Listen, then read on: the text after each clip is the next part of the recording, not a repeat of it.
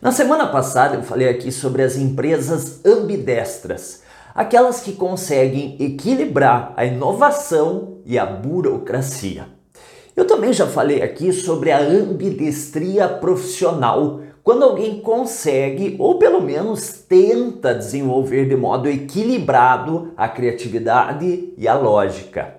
Hoje eu quero falar do líder ambidestro, que está à frente de um empreendimento e cujo desafio é mantê-lo e fazê-lo crescer simultaneamente.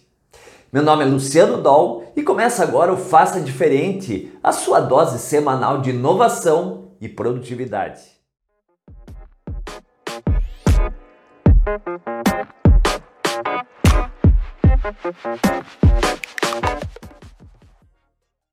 Eu quero começar a análise de hoje reforçando a recomendação de um livro que é referência quando se estuda empreendedorismo. Não deixe de ler O Mito do Empreendedor, escrito por Michael Gerber. Nessa obra, o autor diferencia três perfis: o técnico, o gerente e o empreendedor. Cada um de nós tem um pouco desses três perfis. E claro, um desses perfis acaba se destacando. Nos últimos anos, criou-se uma ideia de que só os empreendedores servem, o que é uma tremenda bobagem. Existem técnicos sensacionais, gerentes espetaculares e, claro, empreendedores inspiradores. Se você, por exemplo, tem uma ideia de negócio ou quer propor uma empresa e se candidata num processo seletivo de uma aceleradora. Um critério óbvio é analisar o quadro societário da empresa, sobretudo considerando que muitas startups envolvem o aspecto tecnológico, espera-se que o time seja formado por pelo menos uma pessoa da área técnica e uma pessoa de negócio. Por exemplo, se a sua startup é um aplicativo para vender camisetas, pelo menos uma pessoa deve ter habilidade para desenvolver o aplicativo e pelo menos uma pessoa, claro, deve conhecer do ramo empresarial de camisetas. Ocorre que quando se fala de uma pessoa da área de negócios, abre-se um leque para dois perfis diferentes: o administrador mais burocrata cujo objetivo é manter e cuidar do negócio, e o empreendedor, mais inovador, cujo papel é transformar a empresa.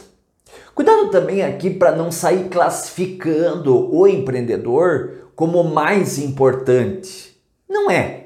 Ambos são importantes. O desafio, no entanto, é ter esses dois perfis em um único líder. Via de regra, se o foco é cuidar, temos a tendência de não querer transformar. E se queremos mudar, transformar, acabamos descuidando dos aspectos básicos de sobrevivência de uma empresa, de um negócio.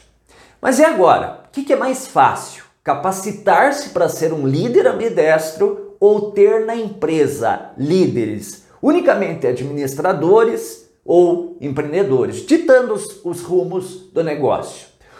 O ideal seria que desenvolvêssemos como líderes a ambidestria, mas repito, é um desafio. Impossível? Não. Difícil? Sim.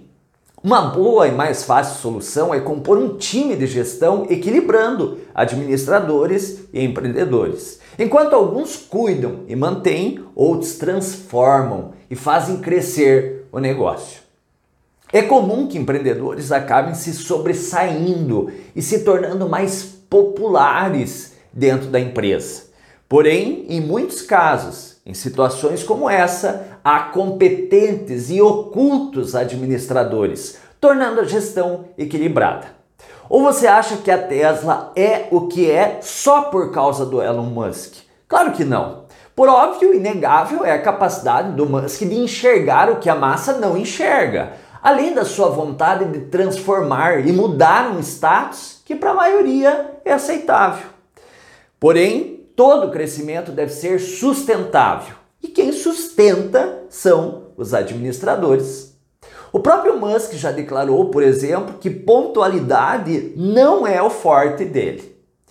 Em resumo, perfil é perfil e cada um tem o seu. Descubra qual é o seu empreendedor, administrador ou técnico e invista nele. Eu considero válido buscar líderes ambidestros, mas a composição de um time harmônico e equilibrado, com papéis bem definidos, pode também levar uma empresa a atingir os resultados que deseja. Pense nisso, continue aqui comigo e até semana que vem.